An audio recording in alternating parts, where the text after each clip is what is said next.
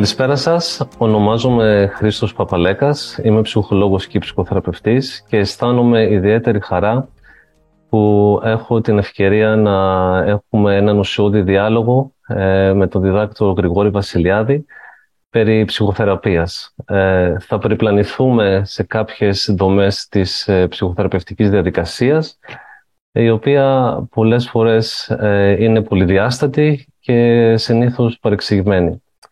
Ε, σε καλωσορίζω Γρηγόρη, ευχαριστώ πάρα πολύ για το χρόνο σου. Ευχαριστώ πολύ Χρήστο για την πρόσκληση, είναι τιμή μου. Επίσης, μεγάλη μου τιμή. Ε, θέλω να, να ξεκινήσω με ένα σύντομο βιογραφικό. Ο διδάκτης Γρηγόρης Βασιλιάδης είναι κλινικός ψυχολόγος και ψυχοθεραπευτής με διδακτορικό από το Αριστοτέλειο Πανεπιστήμιο της Θεσσαλονίκης εισηγητής πολλών ομιλιών, την οποία έχω τη χαρά, ε, είχα τη χαρά να παρακολουθήσω μέσα από το διαδίκτυο και εκπαιδευτής προπτυχιακών και μεταπτυχιακών προγραμμάτων στη συμβουλιστική και στην ε, ψυχολογία. Και συγγραφέας ε, τριών καθελωτικών, κατά τη γνώμη μου, βιβλίων. το πρώτο είναι το ψυχοθεραπευτικό ταξίδι, το δεύτερο πόσο αντέχει την αλήθεια και το τρίτο οι εξομολογήσεις ενός ψυχοθεραπευτή. Θα ξεκινήσουμε λοιπόν, Γρηγόρη. Θέλω να ξεκινήσω με ένα απόσπασμα από το ψυχοθεραπευτικό ταξίδι, το οποίο ε, όταν ε, το διάβασα, δημιούργησε, γέννησε μια, ένα μηχανισμό ε, επανεκκίνησης μέσα μου, ε, μια εσωτερική ενδοσκόπηση. Ε, το απόσπασμα λέει λοιπόν, το πρώτο βήμα για να βρει κανείς τον εαυτό του είναι να συνειδητοποιήσει πως τον έχασε. Καθόλου εύκολο ή αυτονόητο. Και το ερώτημα που, που γεννιέται είναι τελικά ο θεραπευόμενος όταν μπαίνει στην ψυχοθεραπεία. Ποιον αυτό θέλει να, ποιον αυτό θέλει να γνωρίσει; Ή ποιον αυτό τελικά γνωρίζει μέσα από την ψυχοθεραπεία; Πάρα πολύ ωραία ερώτηση, Χρήστος. Ευχαριστώ. Ε, η αλήθεια είναι ότι ε, η ψυχοθεραπεία ενώ μοιάζει να είναι μια διαδικασία που ανταποκρίνεται αρχικά στο συνειδητό αίτημα του θεραπευόμενου ε, βλέπουμε ότι στην πορεία δεν ισχύει αυτό αλλά ισχύει ακριβώς το αντίθετο δηλαδή ανταποκρίνεται σε περισσότερο στο ασυνείδητο αίτημα του θεραπευόμενου το οποίο επειδή ακριβώς είναι ασυνείδητο δεν το γνωρίζει. Σε, σε σπάνιες περιπτώσεις υπάρχουν υποσυνείδητα αιτήματα, δηλαδή έχει μερική γνώση αυτών ο θεραπευόμενος και μπαίνοντας στην διαδικασία της ψυχοθεραπείας απλά ε, βγαίνουν στην επιφάνεια και έτσι μπορεί και να ε, μιλάει ελεύθερα πάνω σε αυτά. Αλλά το βασικό είναι ότι ε, στο ερώτημα ποιον, ποιον γνωρίζει, ε, γνωρίζει έναν μερικό εαυτό. Θα έλεγα έτσι πολύ απλά, ότι γνωρίζει έναν μερικό εαυτό, ο οποίος στην παρούσα φάση δεν είναι αρκετά λειτουργικός, δεν τον ικανοποιεί, δεν, τον, ε, δεν του δημιουργεί μια αίσθηση ότι η ζωή έχει πλήρες νόημα. Αυτός λοιπόν είναι ένας ε, αυτός ο οποίος τον φέρνει στην ψυχοθεραπεία, στην αρχή στην αρχική ε, φάση της ψυχοθεραπείας, στην πορεία με τη βοήθεια του θεραπευτή και εφόσον θεραπευτής και θεραπευόμενος ε, έχουν αυτή την ε, ασυνείδητη χημεία, αυτή την, αυτό το, την, την, τη γλύκα ε, που αρχικά πρέπει να υπάρχει για να τραβήξει τον θεραπευτή, ε, να τραβήξει και το. Καλά, η λανθάνουσα γλώσσα ήθελα να πω θεραπευτή. Ναι. Ε, ήταν πολύ σωστή το λάθος μου, είναι σωστό, γιατί πρέπει να τραβήξει. Λέμε τώρα κάτι άλλο με αφορμή το δικό μου λάθος αυτή τη στιγμή, το slip of the tongue. Θα πω ότι πράγματι ο θεραπευτής είναι πολύ σημαντικό να ελκυστεί από τον θεραπευόμενο. Όσο ακριβώς ο θεραπευόμενος να ελκυστεί από τον θεραπευτή ε, πρέπει να υπάρχει ε, ο θεραπευτής, είναι ένας άνθρωπος ο οποίος πρέπει να βρίσκεται σε συνεχή μαθητεία. Αυτό το πρέπει, συγγνώμη, δεν το λέω δεντολογικά, το λέω περισσότερο σαν μια οντολογική προσταγή. Δηλαδή, είναι εκ των όνων κάνευ. Δεν μπορεί ένας θεραπευτής να είναι ε, ευχαριστημένος από τον εαυτό του αν δεν έχει ελκυστεί όχι μόνο από τη διαδικασία, αλλά από το συγκεκριμένο θεραπευόμενο. Πολύ σωστά, πολύ σωστά. Γιατί έχουν μία σχέση. Η θεραπευτική σχέση σημαίνει όταν εγώ μιλάω με το θεραπευόμενο να είμαι συνδεδεμένος και με το τι συμβαίνει μέσα μου καθώς μιλάω. Mm-hmm. Και είμαι συνδεδεμένος και με εκείνον. Ε, αυτό είναι το ένα. Υπάρχει βέβαια και ένα τεράστιο κομμάτι που το ανακαλύπτει κανείς με, με, με, μέσα από την εμπειρία. Ε, ο, ο, το, το, υπάρχει ένα κομμάτι που δεν, δεν γνωρίζει ούτε ο θεραπευτής ούτε ο θεραπευόμενος τι είναι αυτό που τους φέρει και τους δύο σε μια πολύ καλή χημεία, αυτό που λένε λαϊκά. Δηλαδή σε μια πολύ καλή σχέση. Αυτό δεν το γνωρίζουν οι άνθρωποι αρχικά.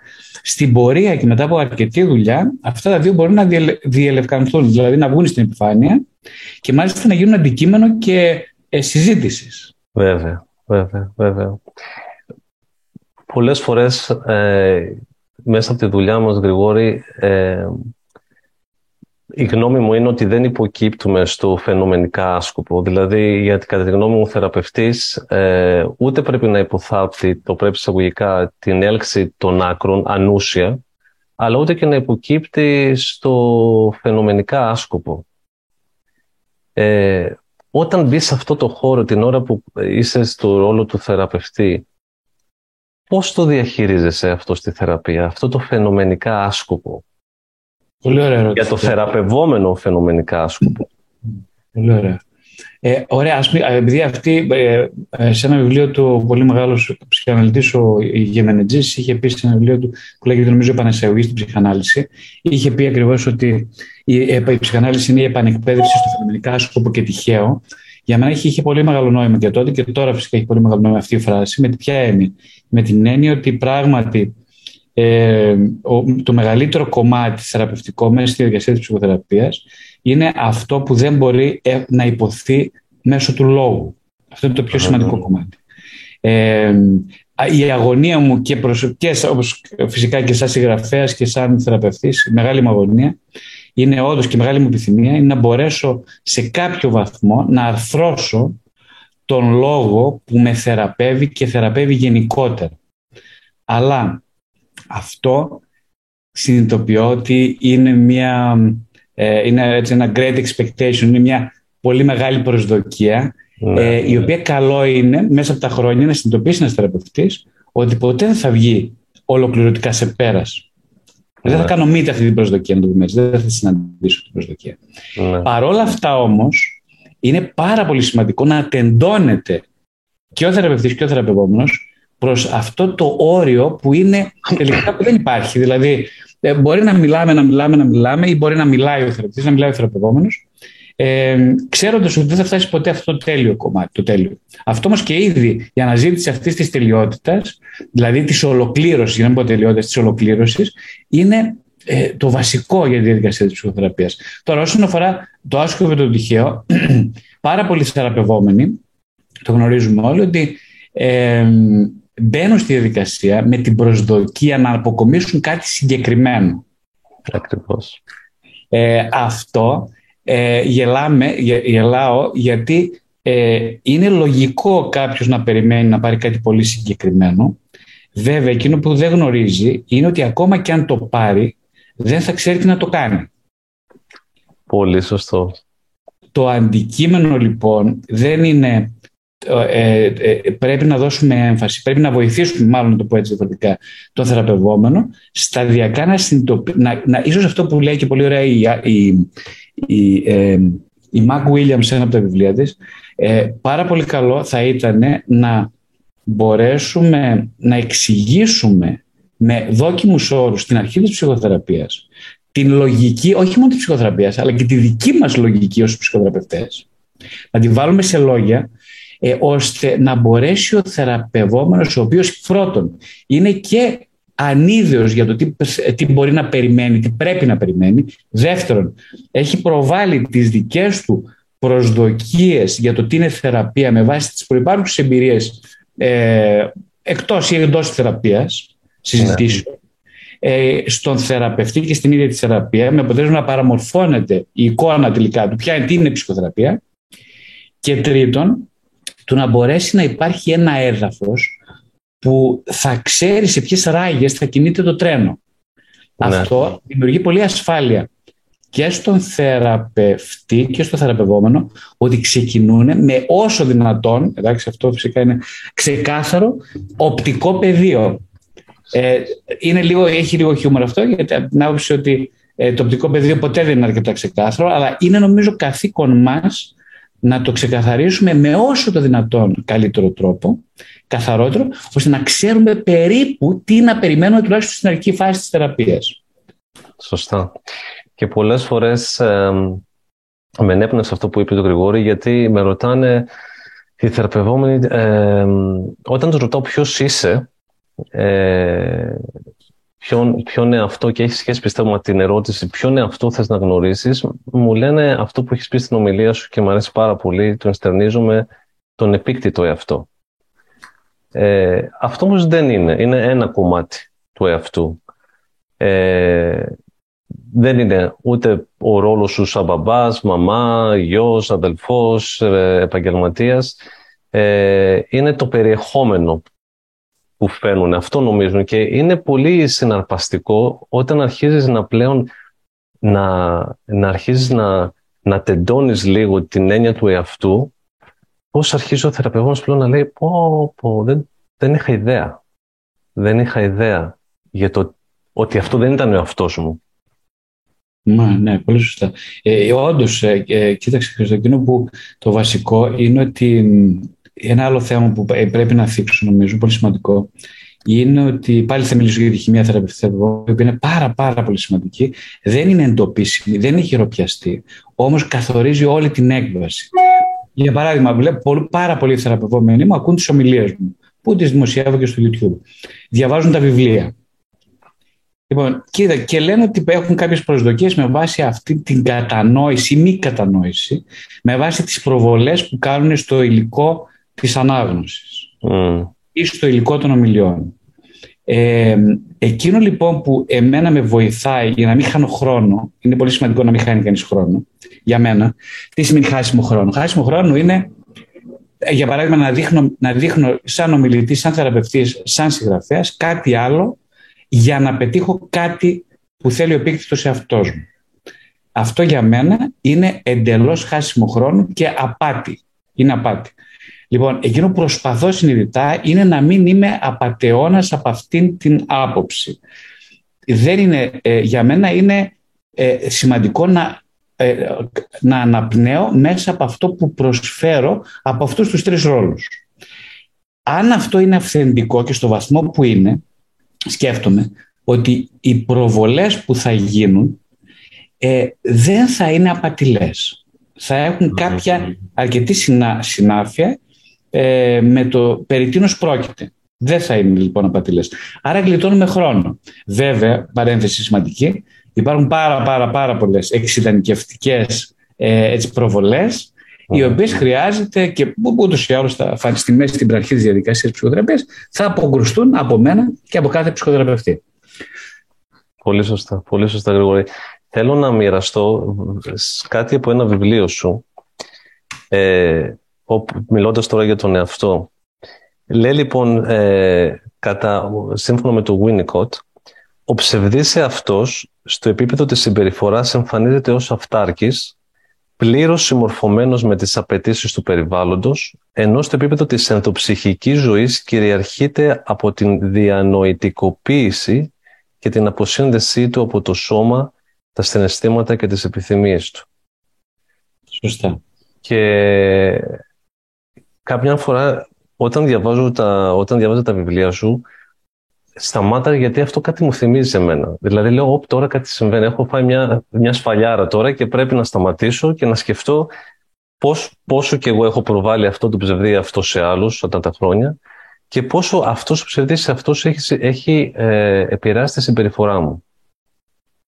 Εκείνη λοιπόν τη στιγμή, Γρηγόρη, αυτό που έχω ανακαλύψει ε, όντας και σαν θεραπευόμενος ο εαυτός μου είναι ότι πρέπει να, να, να, να κάνεις μία διείσδυση. Πρέπει να σταματήσεις, να, να παρατηρήσεις τη σκέψη, να παρατηρήσεις το μυαλό σου και αυτό έχει να κάνει με την επόμενη ερώτηση που θέλω να σε ρωτήσω και να, δεις, να βρεις τον εαυτό.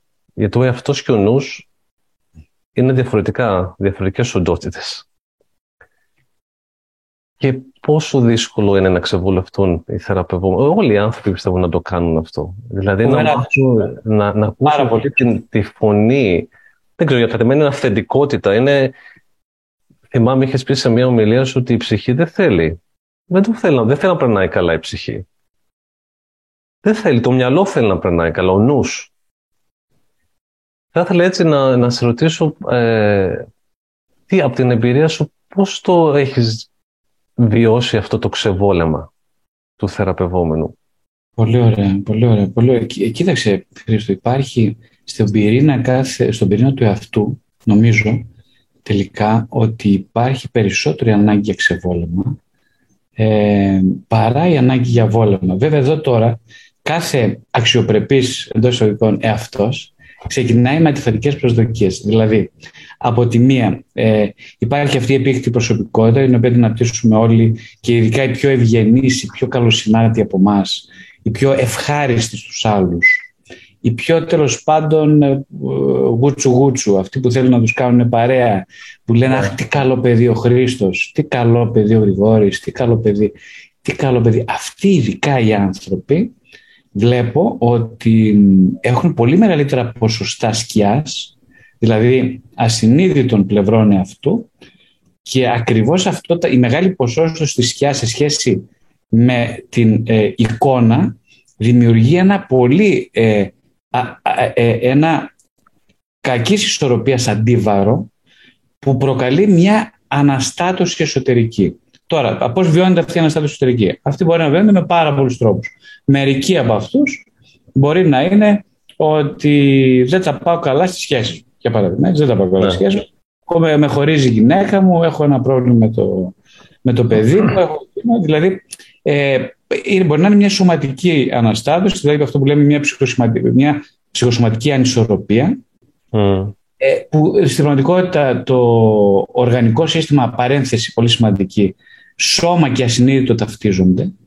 Όταν υπάρχει μια μεγάλη ασυνείδητη επιθυμία ε, που το εγώ την ε, προσκρούει πάνω της και δεν θέλει να της επιτρέψει να εκφραστεί, τότε παίρνει τα ενία πολύ εύκολα ε, το σώμα, γιατί είπαμε είναι αδερφάκια δίδυμα ασυνείδητο και σώμα, δίνει, την, δίνει εντολή, κοίταξε το γρηγόρι θα τον κάνει, θα τον τώρα. Mm. Και ρωτάει ο άλλος, το κάνει και ρε φίλε, γιατί είναι τόσο κακό είναι όλο αυτό το σώμα και το ασυνείδητο, γιατί να τον τζακίσει τον άνθρωπο; Μια χαρά άνθρωπος είναι, γιατί να του κάνεις κακό; Μα κανείς δεν θέλει να σου κάνει κακό, Γρηγόρη. Κανένας δεν θέλει να σου κάνει κακό. Ε, το μόνο που θέλει είναι ότι δεν, εσύ δεν ξέρεις ποιο είναι το καλό σου. Μα πώς είναι το καλό μου; Το καλό μου δεν, δεν είναι να είναι με ήρεμος, ένας καλός οικογενειάρχης, να φέρουμε ευγενικά, να κερδίζω τα λεφτά μου, να είμαι ε, όλοι είναι ευχαριστημένοι με μένα. Δεν είναι αυτό το καλό μου. Λοιπόν, όχι, δεν είναι το καλό σου αυτό. Και ποιο είναι το καλό μου; Το καλό σου είναι να ανεβαίνεις καλοπάτια αυτοσυνειδησίας, ένα, και κομμάτια ψυχολογικής και οντολογικής πληρότητας. Αυτό είναι το καλό σου. Αυτό όμως εσύ ούτε πρώτον δεν το βλέπεις ακόμα, δεν το βλέπεις. Ε, γιατί αν το δεις θα πρέπει να λάβεις την ευθύνη μιας πιο συνειδητής θέασης της σκιάς. Άρα δεν θέλεις να το δεις ακόμα. Ε, και επειδή ακριβώς δεν θέλεις να το δεις, τότε θα πρέπει να πληρώσεις το κόστος της άρνησης. Το κόστος της άρνησης δεν είναι, είναι ένα κόστος που το πληρώνει κανείς όταν απλά δεν θέλει, ε, θέλει να, ε, να πάει από ένα, πιο, ένα δρόμο ε, δύσβατο, έναν δρόμο που θα ε, που θα, ε, θα είναι περισσότερη ώρα, δεν θα είναι ένα χρονοβόρο δρόμο. Αν, αν ένα, υποθετικά ένας εαυτός που λέει που υπάκουε στο ασυνείδητο περισσότερο από ό,τι υπακούει στο εγώ του, αυτός ο εαυτός, ε, θεωρητικά αλλά και πρακτικά νομίζω εμπειρικά, δεν θα συναντούσε τόσο εμπόδια. Έλα όμως τώρα που πάμε στο κομμάτι ότι ο άνθρωπος εκπαιδεύεται για να χάνει τον εαυτό του και όχι να τον βρίσκει από πού να ξεκινήσουμε, από τη διαδικασία της προσαρμογής μετά τη συγχωνευτική σχέση με τη μητέρα. Ε, ε, ήδη αποκτά κανείς έναν εαυτό, ο οποίος είναι κατά, κατά κα, κα, καθρεφτισμό του βλέμματος της μητέρας. Δηλαδή, τι βλέπει η μάνα από, σε μένα, αυτό αρχίζω να γίνομαι. Αυτό που βλέπει η μάνα αφορά πολύ λίγο αυτό που είμαι στι περισσότερες περιπτώσεις. Αφορά εξαιρετικά λίγο αυτό που είμαι. Ίσως να αφορά λοιπόν πολύ περισσότερο αυτό που θα ήθελε εκείνη να είμαι ή αυτό που φοβάται ότι είμαι. Ναι. Οπότε αυτόματα ε, αυτό που βλέπει, εγώ όμως το βλέπω σαν την αντανάκλαση στα μάτια της, τη βλέπω σαν ήδη διαμορφωμένο αυτό εν μέρη. Που σημαίνει ότι εγώ ταυτίζομαι αυτό. Οπότε εγώ λέω, Α, κάτσε, αυτά δεν, ε, δεν γίνονται φυσικά ούτε συνειδητά ούτε ελεκτικά, που λέω έτσι. Είναι εντελώς ασυνείδητε διαδικασίες. Λοιπόν, και ε, φτάνω στην πρώτη δημοτικού, φτάνω στον υπηαγωγείο, εκεί λένε, Α, ίδια να βλέπουν ένα διαμορφωμένο αυτό το παιδάκι, βλέπουν ένα διαμορφωμένο αυτό οι γονείς, ε, η δασκάλα, η νηπιαγωγό, λένε λοιπόν, Α, κοίταξε τώρα, μ, ο Χρήστος λοιπόν, Α, ωραία. Καλό παιδί, πολύ καλό παιδί, λοιπόν αυτά. Επιβραβεύουν τον ψευδί αυτό του Χρήστου. Τον επιβραβεύουν. Οπότε ο Χρήστος λέει: Ωπ, κάτσε, εγώ είχα 10 δεκάρες, τώρα έχω 10 φράγκα στην τσέπη. Αν είμαι πιο πλούσιος. Κάτσε, θα το συνεχίσω αυτό. Ναι. Αρχίζει η επιβράβευση. Ακριβώς. Οπότε ο Χρήστος, από εκεί που επιβραβεύεται, αρχίζει να αναπτύσσει αυτόν τον εαυτό και να ταυτίζεται ακόμα πιο δυναμικά μαζί του. Αφού βραβεύεται. Σωστά. Έτσι λοιπόν ο Χρήστος μεγαλώνει κάποια στιγμή και γίνεται ένας άνθρωπος ο οποίος είναι πάρα πολύ ε, ευχαριστημένος αρχικά από την εικόνα που του καθευτίζουν οι άλλοι, αλλά αρχίζει να νιώθει μια εσωτερική δυσφορία στη ζωή του. Αρχίζει να κάτι δεν πάει καλά, στο μάχη μου, τα έντερά μου.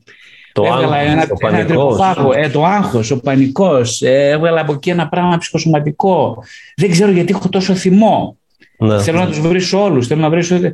Αρχίζει να αναστατώνεται και λέει: Κάτσε, εγώ γιατί ρε παιδί μου, ζω μια χαρά είμαι αυτό. Τι έπαθα Και ακριβώς επειδή. Ε, τότε λοιπόν λέει ο Χρήστος, κάτσε. Μ, όλοι μου λένε να ξεκινήσω ψυχοθεραπεία. Δεν πιστεύω σε αυτά. Στις ψυχοθεραπείες.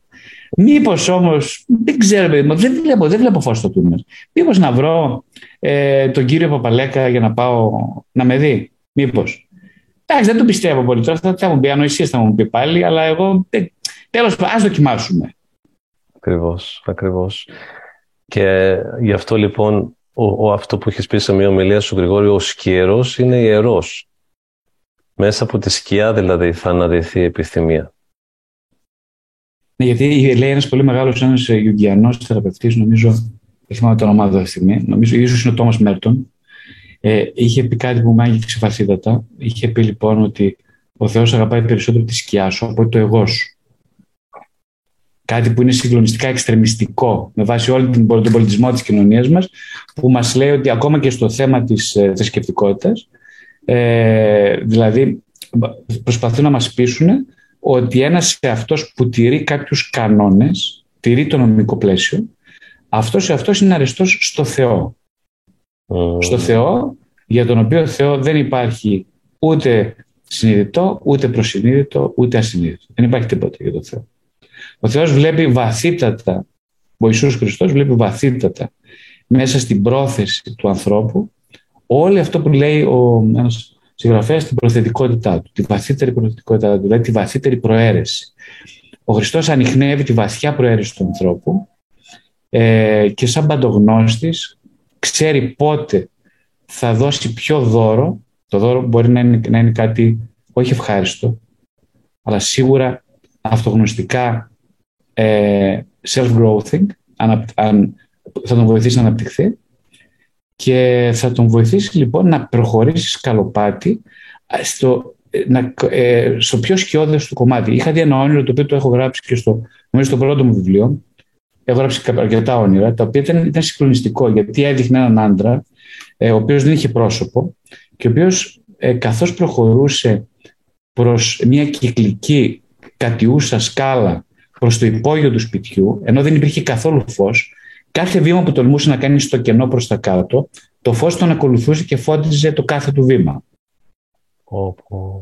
Αυτό είναι ένα όνειρο που είδα στην αρχή της ψυχοθεραπευτικής μου διαδικασίας το οποίο αναπτέρωσε πάρα πολύ το ηθικό μου, γιατί μου έλεγε ακριβώς ποια είναι η νομοτέλεια της ε, ψυχικής ανάπτυξης. Και πόσο έχεις πει σε μια ομιλία σου, Γρηγόρη, ότι αυτό, αυτό που η δίψα μας να βρούμε το όλον μας μέσα από το σκερό, το ιερό, να, να επανασυνδεθούμε με, με τη βαθιά επιθυμία μας, είναι ένα από τα βασικά υπαρξιακά ζητήματα. Δηλαδή το να βρω το Χριστό, αλλά χωρίς να θέλω να πληρώσω το κόστος. Καλοβολεύομαι. Εκεί το εγώ λέει, το, ο νους λέει, ο, δεν χρειάζεται. Άμα θέλεις το καλό θα το έχεις, αλλά χωρίς το κακό. Γίνεται αυτή η διχοτόμηση. Πολύ σωστά. Και αυτό είναι αυτός ο, ε, ο διχοτομισμός είναι πιστεύω η βασική, η μία από τις βασικές πηγές που υποφέρουμε. Πολύ σωστά. Απ' την άλλη βέβαια Χρήστο, ενώ πολύ σωστά ισχύει αυτό, η διχοτόμηση, βασικά αν ξεκινήσουμε και θεολογικά, οντολογικά μιλώντας, όντως ε, το, ένα πράγμα που λέει ας πούμε ο Θεός στον άνθρωπο είναι ότι για να μείνεις στον παράδεισο, δηλαδή στην κατάσταση της υπαρξιακής οντολογικής ολοκλήρωσης, θα πρέπει να, να τηρήσεις κάποιους όρους. Οι όροι είναι ότι δεν θα φας από το δέντρο της γνώσης του καλού και του κακού. Στην πραγματικότητα του λέει ότι αν φας, τις, αν, αν φας τον καρπό αυτό της διχοτόμησης, του διχασμού, της διαβολής, τότε ε, στην πραγματικότητα θα χάσεις την ενότητα. Σε ενδιαφέρει να χάσεις την ενότητα, ε, ποιο μπορεί να χάσεις την ενότητα, ε, να κερδίσεις την ενότητα ή σε ενδιαφέρει περισσότερο το να γίνεις Θεός στη θέση του Θεού. Ο, ο, ο, λοιπόν, ο άνθρωπος απάντησε, απαντάει κάθε μέρα, δεν με νοιάζει καθόλου η ενότητα. Εμένα με νοιάζει να είμαι Θεός. Δεν με νοιάζει φίλε μου καθόλου η ενότητα. Η ενότητα κράτη για πάρτι σου. Εμένα δεν μπορείς να με κάνεις Θεό. Έτσι απαντάει λοιπόν ο Αδάμ, έτσι απαντάει ο Γρηγόρης, έτσι απαντάει ο Χρήστος, έτσι απαντάμε όλοι. Και εκείνη την ώρα νιώθει τη γυμνότητά του. Δηλαδή τι γίνεται; Νιώθει μια βαθιά ενοχή που έχασε την ενότητα. Γιατί ο άνθρωπος είναι φτιαγμένος για να είναι ενωμένος. Δηλαδή βαθιά ενοχή. Αυτή είναι η αρχαίγονη ενοχή. Η προπατερική ενοχή. Ε, δεν με διώχνει κανένας Θεός από τον παράδεισο. Όχι. Εγώ φεύγω. Εγώ φεύγω. Γιατί; Γιατί θέλω να κερδίσω κάτι άλλο. Ποιο είναι αυτό; Θέλεις να, θέλω να κερδίσω λοιπόν την πρωτοκαθεδρία. Δεν υπακούω. Δεν με ενδιαφέρει. Εγώ, γιατί, ποιος, εγώ είμαι ο Θεός να υπακούσει σε σένα. Μα πώς θα αποδείξω ότι είμαι Θεός αν υπακούσει σε σένα; Ακριβώς επειδή με ενδιαφέρει πάνω απ' όλα να είμαι Θεός, δεν θα υπακούσω στην εντολή σου και θα χαθώ.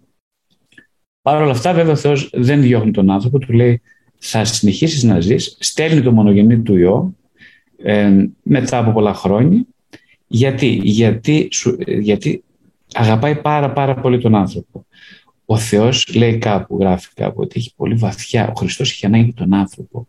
Ο Χριστός εξαρτάται από τον άνθρωπο. Η σωτηρία, η ζωή του Χριστού εξαρτάται από τον άνθρωπο. Είναι συγκλονιστικό να το σκεφτεί κανείς αυτό. Δεν εξαρτιόμαστε εμείς από τον Θεό. Ε, σε ένα επίπεδο απόλυτης αγάπης. Ο Θεός εξαρτάται από εμάς. Θα μου πεις πώς είναι δυνατόν να το συλλάβουμε αυτό. Είναι φοβερό, ακούγεται. Ναι, ναι, και τώρα που το λες, προς... ναι, το σκέφτομαι. Ο Χριστός είναι κάποιος ο οποίος συνεχώς χτυπάει το κουδούνι, ένας εραστής που χτυπάει, που χτυπάει το κουδούνι σου έξω από την πόρτα, όλη μέρα πρωί, μεσημέρι, βράδυ, ε, και του αρκεί ένα, βλέ, του αρκεί ένα βλέμμα. Να τον κοιτάξεις ε, και κάθε για χρόνια, χρόνια και περιμένει ένα βλέμμα. Όπως οι παλιοί ρομαντικοί εραστές που δεν τους ένοιαζε ούτε καν ένα φιλί, περιμέναν ένα βλέμμα. Έτσι είναι ο Χριστός. Είναι τόσο ρομαντικός, τόσο ε, δοσμένος, που εμείς δεν μπορούμε να το συλλάβουμε. Έλεγα σήμερα ακριβώς σε μια θεραπευόμενη μου, αυτό το θέμα μιλούσα, και της έλεγα ότι αν συλλάβεις έστω και για ένα κλάσμα δευτερολέπτου το ένα τρισεκατομμυριστό της αγάπης του Χριστού, θα διαλυθείς. Θα πέσεις κάτω στα γόνατα και δεν θα σταματήσεις να κλαις. Ε, οπότε η αγάπη είναι κάτι που οι άνθρωποι, θέλω να πω, δεν την αντέχουμε. Δεν αντέχει η αγάπη. Η αγάπη της ποιότητας αυτής πρέπει να δίνεται με σταγονόμετρο. Δεν την αντέχει ο άνθρωπος. Είναι πολύ, πολύ συγκλονιστικό αυτό που λες Γρηγόρη. Και είναι πολύ βαθύ. Η πρώτη σκέψη που μου έρχεται είναι η δέσμευση, ότι η αγάπη χωρίς τη δέσμευση δεν είναι αγάπη. Ουσιαστικά που και πολλοί θεραπευόμενοι λένε έχω σταματήσει να ερωτεύομαι. Δεν μπορώ πια να το αγαπάω. Δεν μπορώ το ένα, δεν μπορώ το άλλο. Δεν γίνεται με λόγια η δέσμευση. Η δέσμευση είναι αυτό που λένε fall out and fall in. Είναι να μπορείς να ξαναεπανασυνδεθείς. Ένας θεραπευόμενος μου είναι θεολόγος και μου λέει religion βγαίνει από το λατινικό religare που σημαίνει επανασύνδεση. Βέβαια, πολύ σωστά, πολύ σωστά. Και λέω, όντως, να, να μπορώ να δεσμευτώ ότι θα ξαναβρω την αγάπη. Πάρα πολύ δύσκολο. Εκεί θα βγουν οι σκιές και θα σε απομακρύνουν.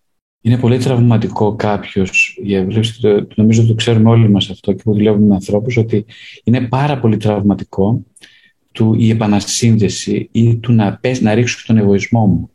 Έτσι, δηλαδή είναι, πολύ, είναι αυτό που λέγαμε και πριν. Δηλαδή είναι πολύ πιο ασφαλές. Ζούμε σε μια εποχή, νομίζω, το βλέπουμε όλοι, όσοι οι, θεραπευτές το βλέπουν περισσότερο ίσως, που οι άνθρωποι, ε, επειδή έχουν ακριβώς βολευτεί πολύ στην, ε, σε ένα ατομικό εαυτό, όπως είναι η ατομική πίτσα, το ατομικό μπέργκερ, σε ένα ατομικό εαυτό, ε, δεν ξέρουμε ούτε και μας βολεύει πάρα πολύ αυτή η του εποχή, μας βολεύει πολύ για να ε, μην δεσμευόμαστε σε τίποτα.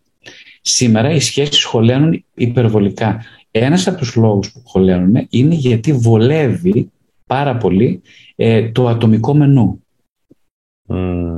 Βολεύει πάρα πολύ. Θα μου πεις είναι δυνατόν να βολεύει αφού έχουν τόση, υπάρχει τόση ψυχοπαθολογία; Σωστά. Η αλήθεια είναι ότι αυτό που βολεύει, ξεβολεύει πάρα πολύ. Αυτό που είναι πολύ εύκολο είναι το εξαιρετικότερα δύσκολο. Ακριβώς. Ακριβώς. Αλλά όμως το εγώ λέει τελείωσε. Όλα μπορώ να τα θυσιάσω αρκεί να μην αλλάξω ταυτότητα. Τα πάντα μπορώ να θυσιάσω. Μπορώ να καταστρέψω όλο τον κόσμο. Τι πυρηνικές καταστροφές, τι... δεν με ενδιαφέρει τίποτα. Το βλέπουμε κάθε μέρα αυτό. Εκεί θέλω μόνο να μην με κλονίσει κανείς. Και κάποιον αναρωτιόμαι και λέω τώρα, γιατί τόσο πολύ γκαίλα, γιατί τόσο πολύ επιθετικότητα. Και η σκέψη που μου ήρθε είναι ότι ε, ε, μόνο ένας ε, που πιστεύει ότι είναι ανύπαρκτος και ανίκανος και σχεδόν χωρίς υπόσταση υψώνει τόσο ψηλό ανάστημα.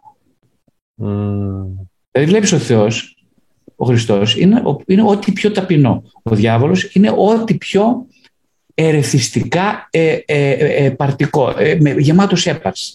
Ο ένας είναι σκότος, δηλαδή είναι απουσία. Ο άλλος είναι το άπειρο φως, δηλαδή υπερπαρουσία. Η υπερπαρουσία δεν μπορεί παρά να συνδέεται με την ταπείνωση. Η υπεραπουσία συνδέεται με την, με την έπαρση. Έχει αυτοκαταργηθεί. Πρέπει να αυτοκαταργηθείς για να μπορείς να... Όχι και μόνο πρέπει. Αν, αν ένας που αισθάνεται πλήρης, είναι, πώς να σου πω, είναι το, το, ε, το ε, λογικό, είναι εντελώς φυσιολογικό, λογικό, ε, επακόλουθο το να αισθάνεται, το να μην, να, να είναι ταπεινός. Όσο λιγότερο πλήρης είναι κανείς, πρέπει να αποδείξει στους άλλους και στον εαυτό του ότι έχει λόγο ύπαρξης, ότι είναι κάτι. Ναι. Ε, μιλάμε για σύμπλεγμα κατωτερότητας. Ναι. οπότε, στην πραγματικότητα, ε, φαίνεται ότι ζούμε σε έναν κόσμο που επειδή έχει θεοποιήσει ε, την, ε, την αυτονομία, την αυτοτέλεια, την αυτοδιαχείριση, την ατομικότητα, ε, δεν μπορεί παρά να ακολουθεί τις επιλογές τους, τις επιλογές όλων αυτών των καταστάσεων. Και πιστεύω, Γρηγόρη, όχι μόνο να τις ακολουθεί, αλλά ζητάει και ρέστα. Είχες πει σε μια ομιλία σου που μου άρεσε πάρα πολύ και με άγγιξε, ότι όταν είσαι ψυχικά γενναιόδωρος δεν ζητάς ρέστα. Δηλαδή θα δώσω στα παιδιά μου κάτι, αλλά δεν θα πω στο δίνω, αλλά δώσ' μου πίσω. Πολύ σωστά. Ο Ζητιάνος θα αρχίσει να κυνηγάει μικρά ψίχουλα και θα ανοίξει τα χέρια. Δεν μπορώ να δίνουμε ένα και να περιμένω πίσω με δύο. Όχι, και εδώ πάμε σε αυτό, πάνω σε αυτό. Μπορεί να πατήσουμε για να πούμε δύο κουβέντες για την ελληνική οικογένεια, όπου έχω μιλήσει άπειρες φορές, βέβαια. Βεβαίως και ήταν, ήταν η επόμενη ερώτηση που θα θέλω να σου κάνω, Γρηγόρη, αλλά δεν μπορώ να μην μοιραστώ κάτι. Το έχω δω και ήθελα να το, κάποια, θέλω να το μοιραστώ για το βόλεμα, για, για, από το βιβλίο σου, εάν, πώς αντέχεις την αλήθεια. Να, μπορώ να το πω; Βεβαίως, φυσικά. Ναι. Λες λοιπόν, κάθε μέρα συνειδητοποιώ πως πάρα πολλοί από εμά, οι περισσότεροι, είμαστε για πολύ λίγα. Ούτε διάθεση, ούτε ενέργεια, ούτε αγωνιστικότητα έχουμε να επιδείξουμε, ούτε φιλότιμο για ό,τι μας χαρίστηκε δωρεάν. Τι να τις κάνεις τις δυνατότητες αν επιμένεις να τις κρατάς αναξιοποιητές και πόσο πραγματικά είναι δυνατότητες εάν δεν εφαρμόζεις την πρόθεσή σου, αν έχεις τέτοια, να τις πραγματοποιήσεις. Μυρικάζουμε τα λίγα και ανεπαρκή που ξέρουμε και τα ακόμα πιο λίγα που είμαστε, κυρίως για να βολευτούμε στον κουβά της λύθης και της ψυχοπνευματικής μας το μεγάλο και το πολύ θέλει και θάρρος, πολύ, επιθυμία πολύ, δρόμο πολύ και κουράγιο αντίθετα στο ρεύμα. Πολύ αληθινό. Πολύ ε, για αυτό που λες τώρα, ναι, είναι πολύ σημαντικό το θέμα αυτό. Για, γιατί πάντα και ακόμα και σήμερα, και νομίζω ότι είναι θέμα, για μένα τουλάχιστον είναι αναπάντητο αυτό το θέμα, ε, α, αν αλλάζει ο άνθρωπος, ο άνθρωπος αλλάζει. Ο άνθρωπος αλλάζει. Σκέφτομαι ότι ο άνθρωπος μπορεί να αλλάξει στο βαθμό που γνωρίζει, τη, ή, μάλλον να το πούμε εδώ για, για να είμαι λίγο πιο ειλικρινής, στο βαθμό που πλησιάζει εμπρόθετα στις λιγότερο συνειδητές του προθέσεις. Ε, δηλαδή χρειάζεται μια, ο άνθρωπος να είναι ένα ελαττήριο, πόσο το πιέζουμε, αυξάνει η οστική του δύναμη. Αυτό συμβαίνει ούτως ή άλλως, αλλά συμβαίνει στις ψυχές τους ανθρώπους, παρατηρώ, που, και γι' αυτό ακριβώς μπορεί να πάμε σε ένα άλλο κεφάλαιο που είναι τα τραύματα, mm. ε, το ψυχικό τραύμα, που τα ψυχικά τραύματα λες και τους δόθηκαν σαν ευκαιρίες, όχι απλά ίασης, αλλά αυθυπέρβασης, που είναι κάτι πέρα από την ίαση. Ναι. Ε, οπότε, ναι, θα μου πεις ένας, ας πούμε, τον παθαίνει ο Γρηγόρης ένα, ένα ψυχικό τραύμα και διαλύεται. Πάει ο Γρηγόρης. Και μια ζωή κλαίει πάνω από το χειμένο γάλα και λέει ο Γρηγόρης, τι κρίμα, η ζωή, ο Θεός, οι άνθρωποι, η μάνα μου, ο πατέρας μου με κατέστρεψαν. Mm. Τι κρίμα, αν εγώ είχα άλλες προποθέσει, δεν θα ήμουν ο ίδιος αναξιοπαθούντας πλέον. Ναι, είμαι ένας αναξιοπα... ένας από αυτές τις κακομίρτε που ζητιανεύουν. Δεν έχω τίποτα με του ζητιάνου, δεν το λέω έτσι. Περισσότερο λέω ότι η κακομοιριά, το παίζουν κακόμοιροι για να πάρουν κανένα φράγκο. Αυτή η κακομοιριά δεν, δυστυχώς δεν την έχουμε οι άνθρωποι που επετούν στον δρόμο. Την έχουμε οι περισσότεροι από εμάς. Και αυτή είναι δύο πράγματα. Ένα, βαθιά ανεντιμότητα κατευθύνει μια βαθιά ανεντιμότητα. Ε, η ανεντιμότητα έγινε στο ότι πρώτον ξέρω γιατί παραπονιέμαι. Έχω επίγνωση γιατί τι μου λείπει. Τι μου λείπει, γιατί είπα για να παραπονιέσαι κάτι σου λείπει, σωστά. σωστά. Δεύτερον, αυτό που σου λείπει, στη ψυχικά, σωματικά, δεν ξέρω που σου λείπει υπαρξιακά, ε, έχεις δει την πιθανότητα να σου λείπει επειδή ο ίδιος ε, δεν θέλεις να λάβεις ευθύνη του εαυτού. Το έχεις δει αυτή την πιθανότητα. Όχι.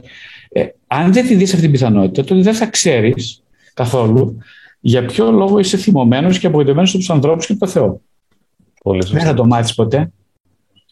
Δηλαδή, ουσιαστικά, ξέρεις, μας λείπει, Χρήστο, το πνεύμα της μαθητείας στη ζωή. Η μαθητεία εμπεριέχει την ικανότητα της ταπείνωσης. Βέβαια. Δηλαδή να, να ακούω έναν άνθρωπο να μαθαίνει. Δηλαδή, εγώ ζω, εγώ είμαι θεραπευτής για να μαθαίνω, όχι για να. Τώρα, ε, την ώρα που μιλάω, μαθαίνω ο ίδιος. Ε, το τρίτο μου βιβλίο, το εξομολογήσει ενό ψυχοθεραπευτή, θα πω κάτι που μπορεί να φανεί, δεν ξέρω πώς θα φανεί, είναι η αλήθεια όμως. Λοιπόν, γι' αυτό δεν φοβάμαι. Λοιπόν, το, το, όταν το τελείωσα, ήταν η πρώτη παρουσίαση που θα γινόταν στην Αθήνα και λέω, Γρηγόρη, τώρα θα πολλά, πριν την παρουσίαση, θα πας σε ένα καφέ, σε ένα καφέ μόνος, θα, θα ανοίξεις το βιβλίο για πρώτη φορά και θα το διαβάσεις.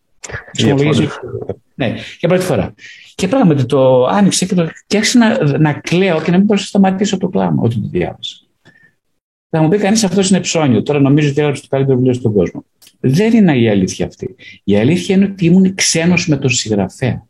Δηλαδή συνειδητοποίησα τόσο έντονα ότι αυτός που έγραψε το βιβλίο δεν είναι ένα εγώ. Δεν είμαι εγώ. Και ήταν τόσο μεγάλη χαρά και ανακούφιση που δεν ήμουν εγώ αυτός που το έγραψε. Επίσης, ένας άλλος λόγο που χάρηκα τόσο πολύ είναι γιατί εγώ θέλω να διαβάζω τέτοια βιβλία. Συνειδητοποίησα ότι ο λόγος που έγραψα αυτά τα βιβλία είναι γιατί δεν κυκλοφορούν πολλά τέτοια και θα ήθελα να τα διαβάζω. Και δεν έχω που να αγοράσω τη βιβλία. Δεν μπορώ να αγοράσω τη βιβλία. Αυτός είναι ο λόγος που τα έγραψε. Το πιστεύεις, Χρήστο; Το πιστεύω, το πιστεύω γρήγορα. Και είναι, είναι πολύ ιδιαίτερο και σπάνια. Είναι αυτό που λέγεται η, η, η, η ταπεινοφροσύνη ως δώρο. Και όταν το διάβαζα, ε, που το έχω υπερασπίσει πάρα πολύ μέσα από την κλινική μου δουλειά, ότι ο θεραπευτής είναι βάλωτος. Ο θεραπευτής δεν είναι ε, τέλειος ε, και δεν μπορεί να είναι θεραπευτής όταν είναι τέλειος. Είναι, αν, αν μπορείς να είσαι αυθεντικός πρέπει να ανοίξεις τα μάτια σου και να δεις τη δική σου ευαλωτότητα. Μόνο μέσα από εκεί θα μπορέσεις να συνδεθείς με σένα και να συνδεθείς και με κάποιον άνθρωπο. Πολλοί θεραπευόνοι μου λένε Μα είναι κακό πράγμα να αισθάνεσαι στενοχώρια. Μα αν δεν αισθανθείς στενοχώρια, δεν μπορείς να συνδεθείς με τον άλλον άνθρωπο. Θα σου μιλάει το παιδί σου και θα σου λέει μπαμπά, είμαι στενοχωρημένος. και δεν θα καταλαβαίνεις τι σου λέει όταν και τον κοιτάς στα μάτια. Δεν θα μπορείς να καταλάβεις. Πολύ σημαντικό αυτό που λες και νομίζω ότι ε, γνωρίζουμε όλοι μας ότι οι θεραπευτές ως επιτοπλίστων, ένα από τα χαρακτηριστικά τους είναι η συνέστηση. Και για να έχουν συνέστηση, ε, είναι πολύ ενδιαφέρον πώς δημιουργήθηκε αυτή η ικανότητα, που είναι πολύ μεγάλη ικανότητα, πολύ σπουδαία. Και νομίζω ότι ένα κομμάτι έχει συμβάλει σε αυτή την συνέστηση. Έχει συμβάλει σίγουρα η ψυχική δομή αυτού του ανθρώπου, πέρα από τα ε, τεκμενόμενα της ζωής του, της πραγματικής, της ιστορικής του ζωής. Αλλά έχει συμβάλει και μια, αυτή που λέει μια υγιής προθετικότητα να θεραπεύω εαυτόν και αλλήλους. Ε, είναι δώρο Θεού, θέλω να πω για μένα, αυτή η ενσυναίσθηση. Το πληρώνεις ακριβά το πληρώνεται ακριβά. Όλα τα δώρα τα μεγάλα, ξέρεις, έχουν αντίστοιχε, δεν είναι; Ακριβώς, ακριβώς. Ε, αντίστοιχη τίμημα. Αλλά όμως έχω την εντύπωση, Χρήστο, ότι αξίζει τον κόπο. Δηλαδή, είναι τόσο σημαντικό ένα, από παιδί ένας άνθρωπος να, ε, να θέλει να, να πλησιάσει τον άλλον, γιατί είναι φυσικά προσχηματικό αυτό. Συνήθως οι άνθρωποι θέλουν να πλησιάσουν το βάθος του εαυτούς τους, ακόμα και ως παιδιά. Και αλλά ναι. πλησιάζουν τον άλλον. Και εκείνη την ώρα, εγώ προσπαθούσα να βοηθήσω τον Χρήστο, εκείνη την ώρα και ως παιδί μιλώντας, ως μωρός, ως σχεδόν πολύ μικρό παιδάκι, εκείνη την ώρα αισθάνομαι ότι εγώ ολοκληρώνομαι. Γιατί αν ο Χρήστος είναι καλά, ο φίλος μου ο Χρήστος είναι καλά, και εγώ αισθάνομαι λίγο πιο, λίγο πιο ολόκληρος. Αν είναι καλά ο Χρήστος. Αν δεν είναι καλά ο Χρήστο. Και έτσι βλέπεις ότι οι ανθρώπινες αξίες είναι αλληλένδετες και με την ψυχοθεραπεία και με την, αυτό που λέμε ψυχοπνευματική ολοκλήρωση. Βέβαια, βέβαια. Α, θέλω να πάρω μια παύση γρήγορα, έτσι προσπαθώ να επεξεργαστώ όλα αυτά τα πολύ βαθιά και σημαντικά θέματα. Ε, έχω, θα γυρίσουμε στην ελληνική οικογένεια, γιατί με ενδιαφέρει πάρα πολύ και ήθελα να σε ρωτήσω. Διαβάζω λοιπόν εδώ στο πόσο αντέχει την αλήθεια μία τελευταία ε, πρόταση που θέλω να μοιραστώ. Η δικτακτορία της επιβεβλημένης προσδοκόμενης χαράς είναι μία από τις πιο αδυσόπιτες και συγκεκαλυμμένες μορφές κακοποίησης. Όχι, δεν χρειάζεται να είσαι κάπως χαρούμενος, να γελάς, να σκέφτεσαι κάτι θετικό και άλλες μπουρδες για να είσαι μια χαρά. Και είχα διαβάσει κάτι σε ένα βιβλίο που λες κάποιος ήσουν στενοχωρημένος και λες σε κάποιον είμαι στενοχωρημένος. Και σου λέει, α, μη στενοχωριέσαι Γρηγόρη, θα περάσει. Ε, στενοχώρια είναι, άστε βρε αδελφέ, μη στενοχωριέσαι. Και λες, πώς, ευχαριστώ που μου το είπες. Δηλαδή, ευχαριστώ πάρα πολύ. Θα, τώρα από τότε και πέρα θα το κάνω. και, και γέλαγα πραγματικά, λέω, πραγματικά. Αυτό που λένε, του, λέω στους ε, θεραπευόμενους, λέω, η πιο άχρηστη συμβουλή είναι don't worry. Μα, δεν, μα, είναι πιο άχρηστη, γιατί δεν μπορώ, εφόσον, εφόσον νοιάζομαι, θα ανησυχώ. δεν γίνεται να έχω το ένα χωρίς το άλλο. Πάρα πολύ σωστά. Ο πόνος είναι σύμμαχος. Ε, βέβαια, για, να, για, για, ε, γελάω γιατί και αυτοί, για αυτοί οι άνθρωποι που λένε don't worry, δηλαδή μην ανησυχείς. Σημαντικό ότι οι άνθρωποι, εκείνο που θα ήθελα να πούν είναι, ξέρετε, πάρα πολύ, με, ε, μου φέρνει πολύ αμηχανία του γεγονός ότι δεν είσαι καλά. Μου, μου θυμίζει πολύ μια δική μου δυσκολία να αντιμετωπίσω τη δική μου αβολότητα, τα δικά, τη δική μου ευαλωτότητα. Σε παρακαλώ, και τώρα εσύ κάθεσαι και μου το θυμίζεις με τη στεναχώρια σου. Σε παρακαλώ, με αυτό με, με κάνει να αισθάνομαι πάρα πολύ αμήχανα. Αν λέγαν αυτό αντί του don't worry, ο άλλος θα ανακουφιζόταν. Ναι, ναι. Γιατί αυτό θέλουν να πούν οι άνθρωποι. Αυτό, ναι. Το don't worry είναι, ε, περνάει το μεταμήνυμα ότι αλλά ρε φίλε τώρα δεν με αφοράς, δεν με ενδιαφέρεις. Δεν ισχύει αυτό. Μπορεί να ισχύει και αυτό.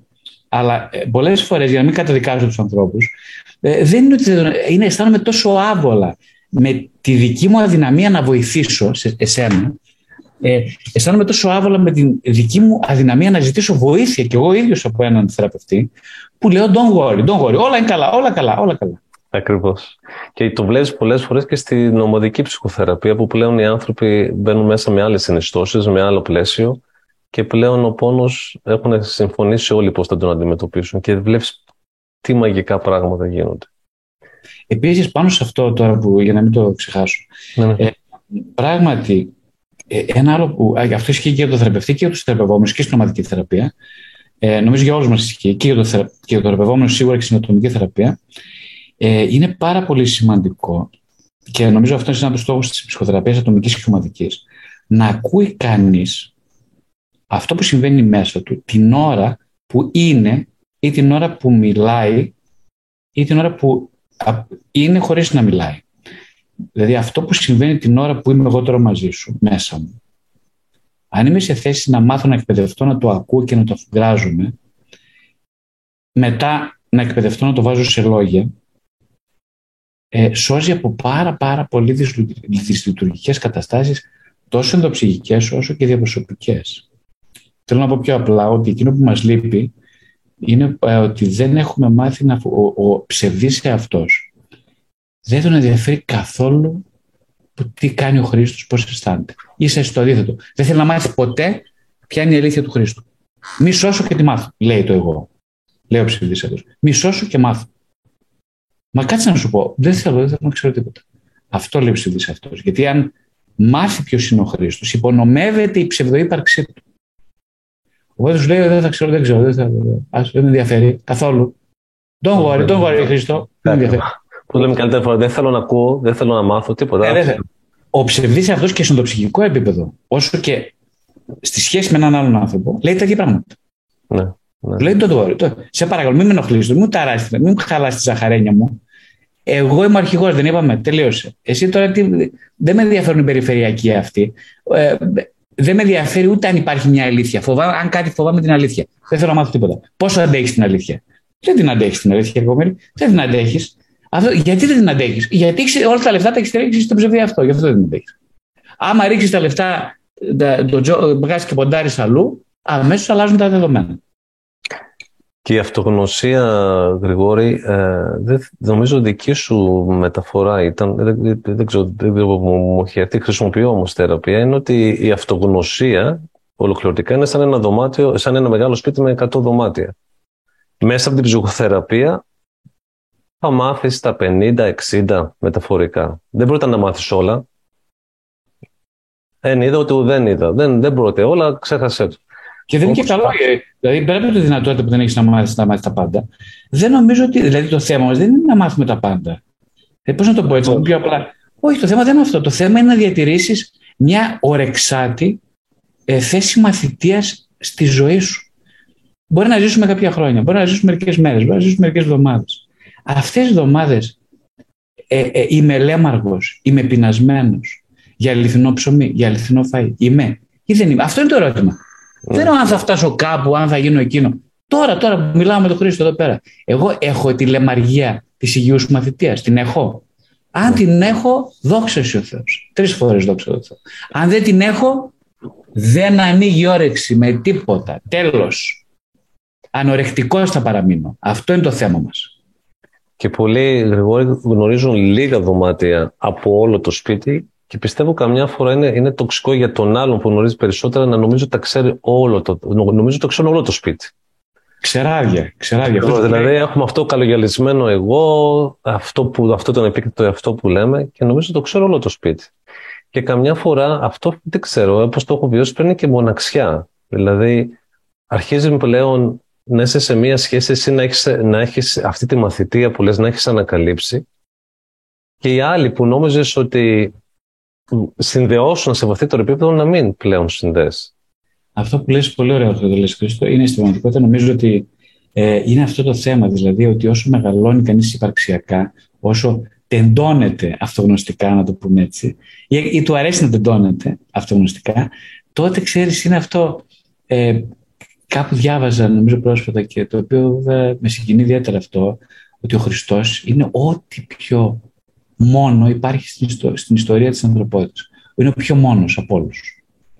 Και ε, δεν χρειάζεται καν να αναρωτηθώ. Ήμουν τόσο κοντά σε αυτή την αίσθηση, στη βαθύδα της μοναξιάς του Χριστού. Από κάθε άποψη και να πιάσει κανείς, αλλά είναι αυτό ότι ε, ο Χριστός στο ανθρώπινο του κομμάτι ε, ήταν ένας άνθρωπος ο οποίος ε, δεν τον κατάλαβε κανένας.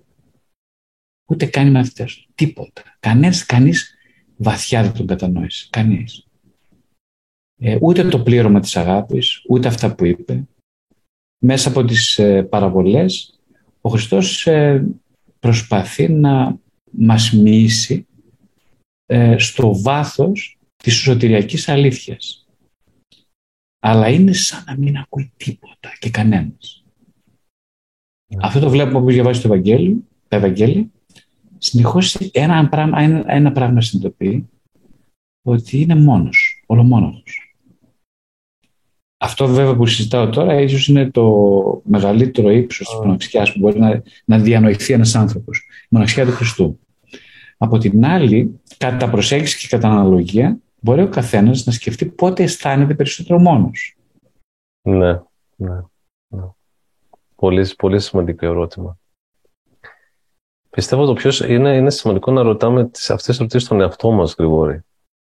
Να αρχίσουμε να, να, να, αν δεν κάνει, πιστεύω και η θεραπεία δεν έχει να κάνει με τις απαντήσεις, έχει να κάνει με τις ερωτήσεις, να, ρωτάς, να, να μπορέσει να αυτή τη μαθητεία που λένε να εξερευνήσεις. Θέλω να σε ρωτήσω, έχω κρατήσει εδώ την ελληνική οικογένεια, για τον έρωτα, ως συστατικό, βασικό συστατικό μιας, μιας ε, σωστά δομημένης ψυχοθεραπευτικής διαδικασίας. Ωραία, ο έρωτας η ζωντάνια, δηλαδή αυτό που μου αρέσει ειλικρινά είναι ότι τώρα μιλάμε για φιλοσοφία, θεολογία, ψυχολογία, όλα αυτά.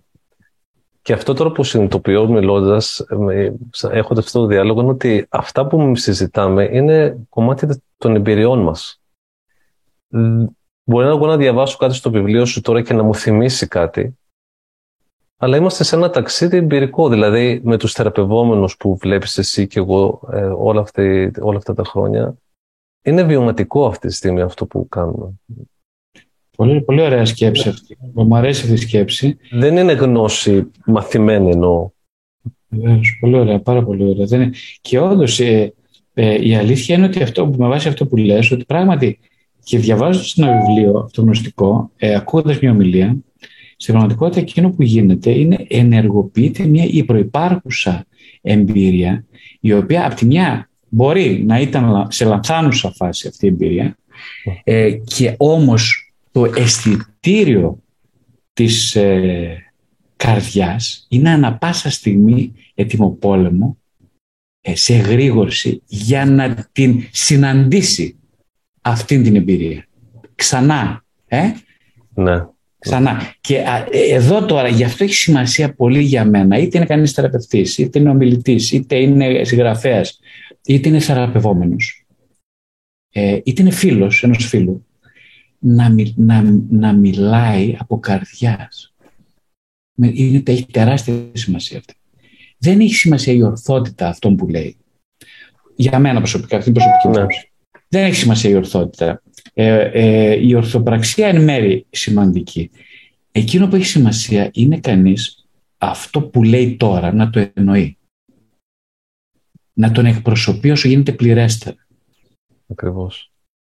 Ε, γι' αυτό και οι θεραπευτές ελκύονται από ανθρώπους που είναι αυθεντικοί. Όχι από ανθρώπους που είναι δυνατοί, λίγο ευάλωτοι, σκληροί ή σωστοί. Σωστά. Λένε πολλές φορές μέσα στη θεραπεία, λέει κάποια κοπέλα, λέει κάποιος άντρας, συγχωρέστε με τώρα, κλαίω. Ε, είσαι ανάγκη να κλάψεις. Και κλαίει. Και ζητάνε συγγνώμη. Ναι, ναι. Θυμώνω πάρα πολύ όταν ακούω τη λέξη συγγνώμη, όταν κλαίω. Θυμώνω πάρα πολύ, με εκνευρίζουν. Τώρα, γιατί ζητάς συγγνώμη; Συγγνώμη, πάλι. Ε, από ποιον ζητάς συγγνώμη; Από ποιον; Από μένα; Για να, για να μην ξαναζητήσει συγγνώμη, να σου πω κάτι μόνο ότι αυτό που νιώθω τώρα μαζί σου είναι ότι έχω την ανάγκη να σε αγκαλιάσω. Δηλαδή, τι σημαίνει αυτό, ότι με έφερες πάρα πολύ πιο κοντά σου ε, και εσύ μου ζητάς συγγνώμη που ήρθαμε κοντά. Μου ζητάς συγγνώμη γιατί νιώθω κοντά σου, γιατί νιώθω ότι έχει νόημα η ζωή μου αυτή τη στιγμή μαζί σου. Μου ζητάς συγγνώμη γι' αυτό. Τι μεγάλο δώρο. Μου ζητάς συγγνώμη που μου δίνεις ένα υπέροχο δώρο με τα δάκρυά σου. Μου ζητάς συγγνώμη οι άνθρωποι είμαστε φοβερά διαστρεβλέψουμε. Έχουμε το απλό, το, το διαστροβλέψουμε. Την αλήθεια την κάναμε ψέμα. Και ζούμε εν ψευδεστήσει συνεχή. Συγγνώμη γιατί είμαι άνθρωπος, σου ζητάω. Συγγνώμη γιατί είμαι ειλικρινής. Συγγνώμη γιατί είμαι αυθεντικός. Συγγνώμη. Συγγνώμη για όλα αυτά. Ε, τώρα δεν μπορώ να με ρωτήσω για την ελληνική οικογένεια. Δηλαδή τώρα ξεκινήσα από τον έρωτα και τώρα μου έρχονται όσο, όσο τώρα που το είπες αυτό το συγγνώμη, δηλαδή αυτή η αυθεντικότητα όταν πλέον, και είναι πολύ συγκινητικό σαν θεραπευτής. Δηλαδή πολλές φορές πραγματικά είμαι εκεί, ε, ε, λαμβάνω, λαμβάνω αυτό το δώρο και αυτό το που λένε οι Άγγλοι, το acceptance, που, είναι, να, του είναι, που σημαίνει να, να δέχεσαι. Το αντίθετο είναι η αποφυγή, αλλά ναι, άλλη ιστορία. Τι σου έρχεται για την ελληνική οικογένεια, Γρηγόρη, που έχεις πει και συμφωνώ απόλυτα ότι είναι ναρκισιστική η κοινωνία μας, η ελληνική κοινωνία. Φαντάζομαι όχι μόνο η ελληνική. Η, η ελληνική οικογένεια, η, ε, είναι μια, η, η ελληνική, ο Έλληνας να το πούμε, έχω την εντύπωση ότι και άλλοι λαοί ίσως μεσογειακοί περισσότερο, αλλά είναι ένας, ένας λαός, είναι, είναι ένας ψυχισμός, συλλογικός ψυχισμός, που φοβάται πολύ να μεγαλώσει. Ε, φοβάται να αναλάβει την ευθύνη του. Είναι ένας συλλογικός ψυχισμός που του αρέσει πολύ να βολεύεται. Mm. Ζει, ζει σε μια θα ήθελε, επειδή μάλλον την έχει στερηθεί την υγιή παιδικότητα σε συλλογικό επίπεδο, θέλει πάρα πολύ να τη ζήσει. Με τον ίδιο ακριβώς τρόπο ε, θα του χαρακτήριζα Πίτερ Παν τον Έλληνα.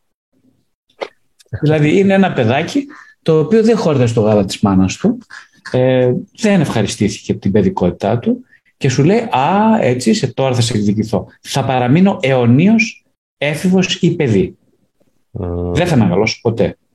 Στο υπόσχομαι δεν θα μεγαλώσω ποτέ. Μη με αμφισβητείς, θα σου το αποδείξω mm. ότι δεν θα μεγαλώσω. Να ορίστε. Θα κάνω ένα, δύο, τρία, τέσσερα, πέντε, δέκα πράγματα που δείχνουν ότι είμαι μικρός. Και ανώριμος. Καταλαβαίνετε. Ε, ναι, αλλά θα κάνω και παιδιά. Επειδή είμαι ανώριμος, θα κάνω μια οικογένεια και αυτή την οικογένεια θα τη μεγαλώσω με βάση την ανοριμότητά μου. Είναι υπόσχεση αυτό. Δεσμεύομαι σε αυτό. Δηλαδή, τι θα κάνω, θα... Τι σημαίνει ανοριμότητα; Ανοριμότητα σημαίνει βασικά του να μην ξέρω ότι είμαι ανώριμος. Να πιστεύω ότι είμαι κάτι διαφορετικό από αυτό που είμαι. Δεν θα, εξε... δεν θα διερευνήσω ποτέ αυτό πραγματικά είμαι. Τα παιδιά μου θα σηκώσουν το βάρος της υπαρξιακής μου αναπηρίας και θα τα πρημοδοτώ για να το κάνουν. Θα τα πληρώσω με αυτό, είτε χτίζοντας τριόροφες οικοδομές, σπιτάκια, σπίτια, δώρα, σε κάθε περίπτωση θα τα κάνω εξαρτημένα από μένα ως γονιό ε, και με αυτή την εξάρτηση θα αισθάνομαι εγώ ότι είμαι σπουδαίος, γιατί όπως είπαμε αισθάνομαι κομπλεξικός και ανύπαρκτος, άρα θα πρέπει οπωσδήποτε να βρω τρόπους να αισθάνομαι άμεσα σπουδαίος και δεν υπάρχει καλύτερος τρόπος από το να εξαρτήσεις το παιδί σου του βρακί σου. Είναι το πιο εύκολο πράγμα, δεν υπάρχει κάτι πιο εύκολο. Δεν το κάνω συνειδητά, συγχώρεσέ με, δεν το κάνω συνειδητά. Το κάνω εντελώς ασυνείδητα, κάποιες φορές λίγο συνειδητά, λίγο συνειδητά. Αλλά ναι, κάποια στιγμή συνειδητοποίησα ε, μέσα στις ομιλίες και το έλεγα ότι ε, το 90% των ανθρώπων που έρχονται να επισκεφτούν εμένα για ψυχοθεραπεία είναι παιδιά των οικογενειακών, της ελληνικής οικογενειακής πολυκατοικίας. Δηλαδή, μου αναφέρουν στο ιστορικό τους ότι έχουν με ένα τριόροφο οικοδομή που κάθεται η μαμά ίσως στο τρίτο όροφο, στο μεσαίο το παιδί και ένα θείο ή μια θεία στο ισόγειο. Και αναρωτιόμουν γιατί να συμβαίνει αυτό, αυτή, τι, γιατί αυτή η νομοτελειακή σύμπτωση τι τελικά θέλει να μου πει; Και εκείνο που ξετυλίγεται όταν ξετυλίγει το κουβάρι, εκείνο που βλέπεις πιο σαφώς είναι αυτά που είπαμε προηγουμένως. Δηλαδή, ότι θα κάνω ό,τι περνάει από το χέρι μου για να μην μεγαλώσω. Και ο καλύτερος τρόπος να το πετύχω αυτό είναι δεν θα ξεκινήσω ψυχοθεραπεία, αλλά θα κάνω τα παιδιά μου ψυχοθεραπεία. Ε, θα το επιτρέψω και θα τους δώσω και λεφτά για να κάνω ψυχοθεραπεία. Εγώ δεν θα κάνω, ο μπαμπάς η μαμά δεν θα κάνουμε. Όχι, αυτά είναι ανόητα πράγματα. Ξέρω ότι είναι μεγάλος ηλικία τώρα, δεν μην μπλέκει με τέτοια. Νάτι λοιπόν η θέση της μη μαθητείας. Είμαι μεγάλος ηλικία. Τι σημαίνει αυτό; Τι σημαίνει αυτό; Η Κούμπλε Ρώση, η διάσημη ψυχίατρο, ας πούμε αυτή, που έχει γράψει καταπληκτικά βιβλία για το πένθος και την απώλεια, ε, μέχρι τα νομίζω 90 κάτι της, είχε μια ζωτική πνοή μιας έφηβης. Mm. Στο βλέμμα και στα γραπτά της. Τι σημασία έχει η ηλικία; η ηλικία, ο, Έλληνα, ο, ε, ο Έλληνας, ο μέσος Έλληνας θέλει γρήγορα να πάρει σύνταξη από τη ζωή. Όχι, όχι μόνο να συνταξιοδοτηθεί οικονομικά, από τη ζωή βιάζεται να πάρει σύνταξη. Δηλαδή το, θέλει να είναι όσο γίνεται περισσότερο παιδί, να το, να το τραβήξει όσο γίνεται περισσότερο και ε, να μειώσει την απόσταση από τη συνταξιοδότηση ταυτοχρόνως. Δηλαδή το διάστημα από το οποίο θα ενηλικιωθεί, αν είναι δυνατό, σε παρακαλώ να είναι ανύπαρκτο. Και μετά θα γίνω μουσείο ουσιαστικά. Γινόμαστε μουσεία πλέον. Ναι, βιάζουμε γρήγορα να τελειώνουμε. Να τελειώνουμε Είναι σαν να, σαν να λένε Χρήστο, βιάζομαι να τελειώνω γρήγορα με αυτή τη ζωή. Είναι αυτό που λέγανε κάποιοι. Γιατί πας στο καφενείο, πάω για να σκοτώσω την ώρα. Δηλαδή η ώρα είναι τόση πολύ, οι ώρες, τα λεπτά, που μπορείς και να σκοτώσεις μερικά. Είναι φρικόδες να το σκεφτεί αυτό κανείς. Ότι οι ώρες μας είναι μετρημένες, τα λεπτά. Και εμείς τα σκοτώνουμε γιατί βαριόμαστε αυτά τα λεπτά. Δηλαδή μας βαραίνουν στις πλάτες μας. Τόσο λίγη ζωή μπορεί να έχει ένας άνθρωπος. Να βαριέται που ζει.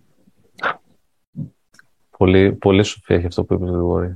Τώρα, γιατί όλα αυτά ταιριάζουν με την ελληνική οικογένεια, είναι πολύ ενδιαφέρον το ερώτημα. Ε; Γιατί στιγμικά βλέπεις ότι πήγα στο βαριέμαι που ζω. Ναι, ναι, ναι, ναι. ελληνική οικογένεια. Ναι, και νομίζω είναι πολύ εμφανές γιατί υπάρχει αυτή η, η, η, πώς το λένε, η, ροή του λόγου. Γιατί ε, ο, ο, η, η, η ελληνική οικογένεια μετά τον πόλεμο, μέχρι τη δεκαετία του 80 νομίζω, ήταν, ήταν άνθρωποι οι οποίοι δεν ζήσαν εξασφάλεια, δεν εξασφαλίστηκε τίποτα στη ζωή τους. Ήταν σε φοβερή ανασφάλεια, οικονομική όχι μόνο και, πολύ, και πάρα πολύ ψυχική.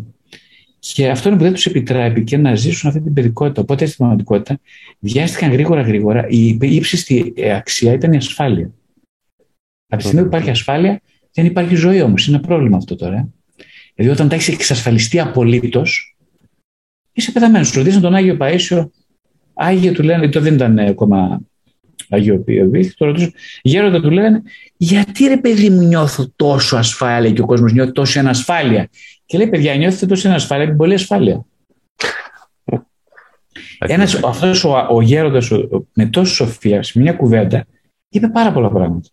Ναι. Δηλαδή, άμα θέλεις και φίλο μου να αισθάνεσαι συνεχώς ασφάλειες, η, η επισημία της σκιά σου, αυτού που δεν γνωρίζεις μέσα σου, δεν σε θέλει ασφαλή. Πώς το λέμε πιο απλά. Και ξέρεις γιατί δεν σε θέλει ασφαλή. Δεν σε θέλει γιατί δεν, έχει, δεν θα χάσει τη θέση μαθητείας. Και αν τη χάσεις, πάπαλα, τελείωσε.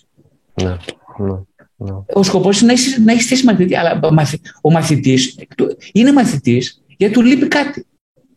Πρέπει να ψάξεις. Δεν είναι μαθητής. Άμα εγώ αισθάνομαι δεν μου λείπει τίποτα, όλα τα χόλα.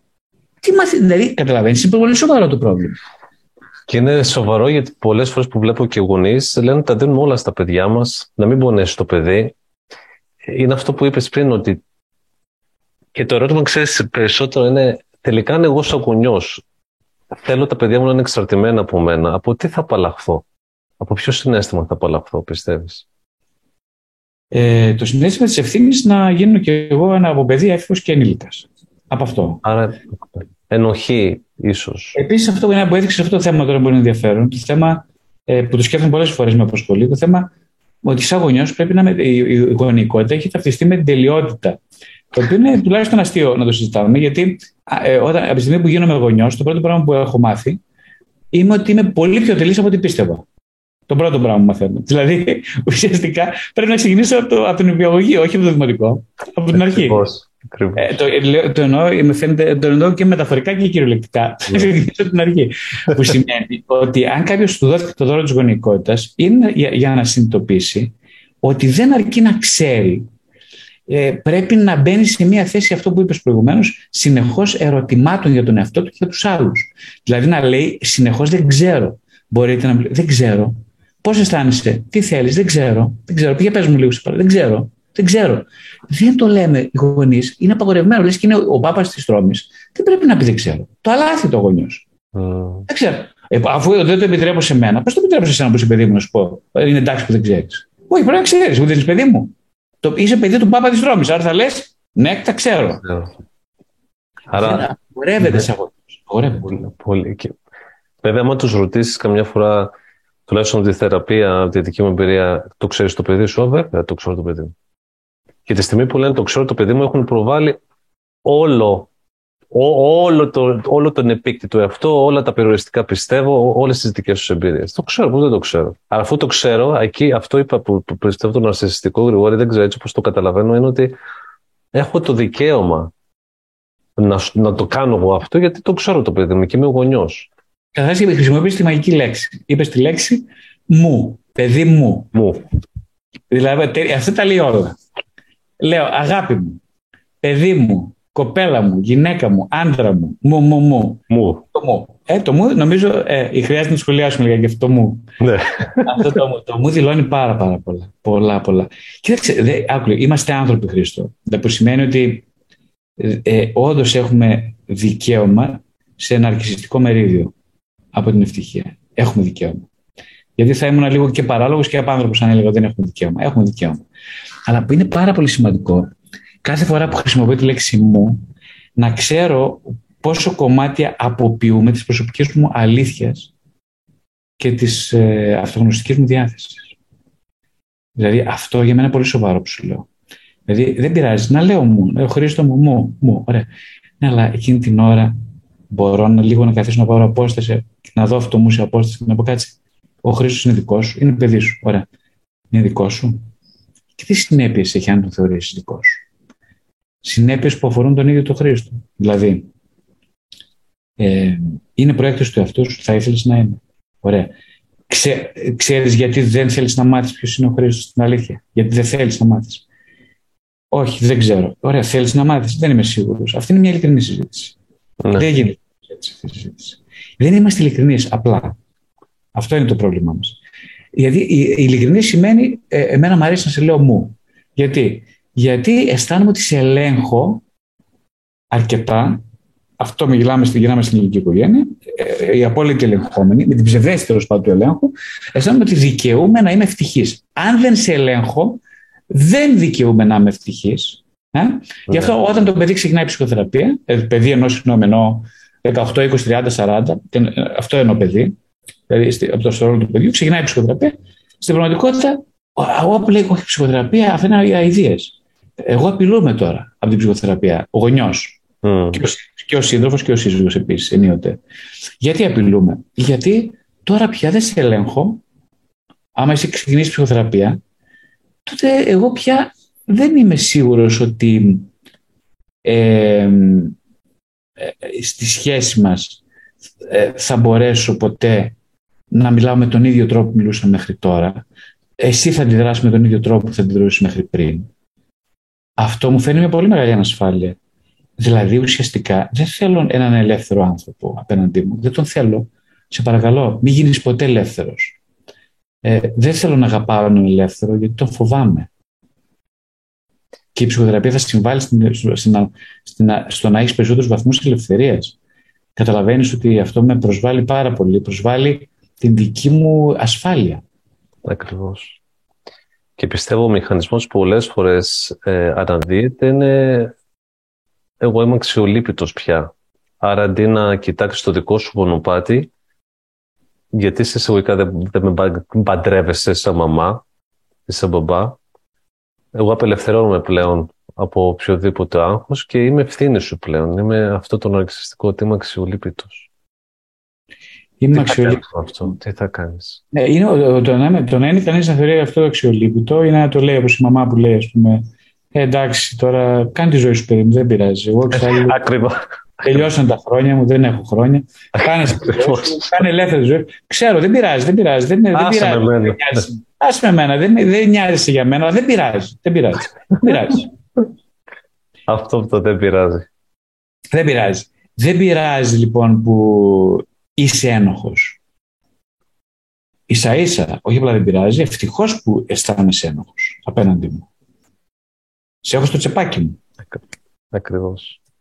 Ακριβώς. Γιατί αν σταματήσει να, η ενοχή, δηλαδή στα, πάψεις να συνδέεις τη δυσφορία σου στη ζωή με την δική μου επιθυμία να είσαι κάπως, τότε, ε, είσαι, τότε πια εγώ μένω μόνη χρησιμοποιώ επειδή τη λέξη θεοφιλικό, μένω μόνη και τώρα χρειάζεται να αντιμετωπίσω εαυτόν. Εγώ όμως τόσα χρόνια έμαθα να ακριβώς έμαθα να ζω, να φτιάξω ένα σύστημα ε, ζωής διαβίωσης, ώστε να μην χρειάζεται να αντιμετωπίσω τον εαυτό μου. Δεν κατάλαβα καλά. Και τώρα θα με βάλεις εσύ στα 50, στα 60, στα 70 μου να κοιτάξω τον εαυτό μου. Δεν κατάλαβα καλά. Δηλαδή θα με βάλεις να κάνω restart. Σε παρακαλώ, δεν έχεις το δικαίωμα. Δεν έχεις κανένα δικαίωμα. Είσαι ένοχος και μόνο που επιθυμείς να με βάλεις να κάνω restart τη ζωή μου, Είσαι άνοχος γι' αυτό. Μου κάνεις κακό. Είσαι κακός. Δεν σε θέλω. Εκτός να αλλάξεις. Εκτός να σταματήσεις ψυχοθεραπεία. το αντίθετο της ό,τι έχουμε πει, η αγάπη, η ελευθερία. Τελικά η αγάπη και η ελευθερία, η πραγματική ελευθερία είναι αλληλένονται τα γρηγόρη και πολύ δυσέβρετα. Είναι, δεν μπορεί να το, ένα εγώ, αυτό που λέω και και νομίζω όλοι το λένε και όσοι το καταλάβαμε, δεν, δεν μπορεί, δεν έχει τις προϋποθέσεις να αγαπήσεις. Ε, ένα πρέπει να, να οριμάσει πάρα πάρα πολύ, να δει πάρα πολλές πλευρές του, ώστε να λυγίσει το βάρος και την ευθύνη της αγάπης. Ευχαριστιακά να λυγίσει. Ε, να λυγίσει δηλαδή επειδή το βαραίνει το χρέος μιας αγάπης που, που πήρε. Και έτσι λυγίζει. Και λυγίζοντας ε, η αγάπη διαχέεται. Αυτό μου θέλει και πολλή δουλειά, νομίζω τελικά. Πάρα πολύ. Τώρα μου θύμισες πολλές φορές ε, στη θεραπεία τους ρωτάω ε, αλλά τους, όταν έχουμε φτάσει σε ένα επίπεδο πλέον που μπορεί να είναι πιο αυθεντική, τελικά μπορείς να μου πεις ποιος πραγματικά σε αγαπάει. Και πολλές φορές φεύγουν δάκρυα. Πολύ ωραία ερώτηση. Ποιος, πραγματικά σε αγαπάει; Εξαιρετική ερώτηση. Τόσο απλά. Έχουμε, γιατί είναι εύκολο ότι χειριζόμαστε την αγάπη σε μια ομιλία σου, νομίζω τώρα που το σκέφτομαι, έχει πει ότι πρέπει να. Εσύ το έχεις πει, αναφέρω σε κάποιον άλλο, πρέπει να υπάρχει πρόστιμο όταν μιλάμε. Όλοι αγαπάμε. Και είναι πολύ εύκολο να αγαπήσεις. Και μάλιστα θυμήθηκα τώρα, έχει πει ότι είναι και τύχη η αγάπη. Δηλαδή, εγώ είμαι τυχερός που αγάπησα ή είμαι άτυχος που δεν έχω αγαπήσει. που είναι η αντιθετικότητα της ικανότητας. Αλλά η απάντηση πολλές φορές είναι δεν ξέρω αν με αγαπάει κανένας. Από τη στιγμή που κάποιος νομίζει, αρχίζει να συνειδητοποιεί πόσο λίγη αγάπη έχει μέσα του. Πόσο πολύ, τόσο απειροελάχιστη, αν έχει κάποια. Εκείνη τη στιγμή σταματάει να λέει τη λέξη αγαπώ στο, με την ίδια συχνότητα και αρχίζει μια εντιμότητα μέσα του. Αυτό λοιπόν νομίζω αυτό μπορεί να κάνει αυτή η ταπείνωση. Δηλαδή του, η ταπείνωση με την αυτονοσία είναι απόλυτα, ε, απόλυτα συμβατές έννοιες. Με την έννοια ότι ε, όσο γνωρίζω αυτόν, τόσο καταλαβαίνω πόσο όχι λίγο στην αγάπη είμαι. Ε, Επίσης, αν γνωρίσω τη θεϊκή αγάπη στον βαθμό που τη γνωρίσω, έστω και ελάχιστα, ε, νιώθω τόσο μεγάλη ευγνωμοσύνη που ένας λόγος που νιώθω ευγνώμων είναι γιατί αρχίζω να συνειδητοποιώ την απόσταση που με χωρίζει από την αγάπη του Χριστού, τη δική μου αγάπη. Και αντί να συνθλιβώ, το βιώνω απελευθερωτικά. Αυτό είναι το δώρο της θήκης αγάπης. Σε ελευθερώνει τις ψευδεστήσεις μεγαλείου στο βαθμό που την αποδέχεσαι. Πολύ σωστά, ωραία. Αισθάνομαι πολύ γεμάτος, ε, ε αισθάνομαι συγκινημένος με, με όλα αυτά, δηλαδή ε, είναι, είναι είναι πραγματικά μεγάλο δώρο που έχουμε αυτή το, αυτό το διάλογο, τον ουσιώδη. Και εγώ πολύ χαίρομαι που έχω, έχω απέναντί μου έναν ε, άνθρωπο με τον οποίο μπορεί να κατανοήσει αυτά που λέμε. Αυτό είναι πολύ μεγάλη. Είναι η άρση της μοναξιάς, αυτός ο διάλογος. Και δεν αισθάνθηκα μόνος σε αυτό το διάλογο. Εγώ σας ευχαριστώ πάρα πολύ. Ε, είναι, κοιτάω το χρόνο, πρέπει να κλείσουμε αυτό την πολύ μεστή πραγματικά συζήτηση. Συζητήσαμε και οι δύο. σε ευχαριστώ πάρα πολύ. Ήταν μεγάλη μου τιμή. Ε, και παρότι δεν υπήρχε και δεν χρειάστηκε να υπάρξει δομή, αισθάνθηκα ότι δεν υπήρχε προορισμός, αλλά κάτι προορισμό ήταν το να είμαστε εδώ μαζί, να κάνουμε το, το ταξίδι το ίδιο. Πολύ ωραία. Ακριβώς αυτό που νομίζω και εγώ απόλαυσα πολύ σήμερα, Χρήστο, είναι αυτό που γίνεται και μέσα στην ψυχοθεραπευτική σχέση. Ναι. Ε, δεν υπάρχει ε, ε, δεν, απ' τη μια δεν υπάρχει, υπάρχει μια δομή πίσω στα παρασκήνια, αλλά αυτό που φαίνεται είναι ε, μια πορεία, μια συμπόρευση στο φαινομενικά άσκοπο και τυχαίο, που ποτέ μα ποτέ ποτέ δεν είναι ούτε τυχαίο, ούτε άσκοπο. Και εγώ σας ευχαριστώ πάρα πολύ για τη συνομιλία μας. Να είσαι καλά. Τελευταία ερώτηση. Πότε πιστεύεις θα ε, γράψεις το επόμενο βιβλίο σου πριν κλείσουμε; Ε, δεν το γνωρίζω αυτό, αυτό δεν το γνωρίζω. Αν, θα, ε, ε, αν, αν τελικά γίνουν τα πράγματα όπως θα ήθελα ή όπως σκέφτομαι ε, να γίνουν. Αυτό το βιβλίο θα, είναι πάλι, θα έχει πολύ, πολύ προσωπικές εμπειρίες, ίσως ακόμα πιο προσωπικές εμπειρίες από το τελευταίο μου, το εξομολογήσει ενός ψυχοθεραπευτή. Ε, και χάρη του Θεού θα, θα είναι ένα μοίρασμα ακόμα πιο καρδιακό. Ανυπομονώ να το διαβάσω και πραγματικά σε ευχαριστώ για, για, την, για, την, για τον όμορφο διάλογο και σε ευχαριστώ για το δώρο μέσα από τα βιβλία σου και τις ομιλίες σου που προσωπικά έχεις, έχεις κάνει σε μένα, Γρηγόρη. Ευχαριστώ, ευχαριστώ πολύ, Χρήστο. Καταρχάς να σου πω ότι ευχαριστώ γιατί διακρίνω ότι έχω απέναντί μου έναν άνθρωπο ο οποίος έχει την ταπείνωση της θέσης της μαθητείας. Και αυτό είναι μεγάλο δώρο. Να είσαι καλά, Γρηγόρη. Να είσαι καλά. Καλή δύναμη και καλή τύχη σε όλα. Καλή δύναμη σε όλους μας. Χαιρετώ, Χρήστο. Καλό βράδυ. Ευχαριστώ. Καλό βράδυ.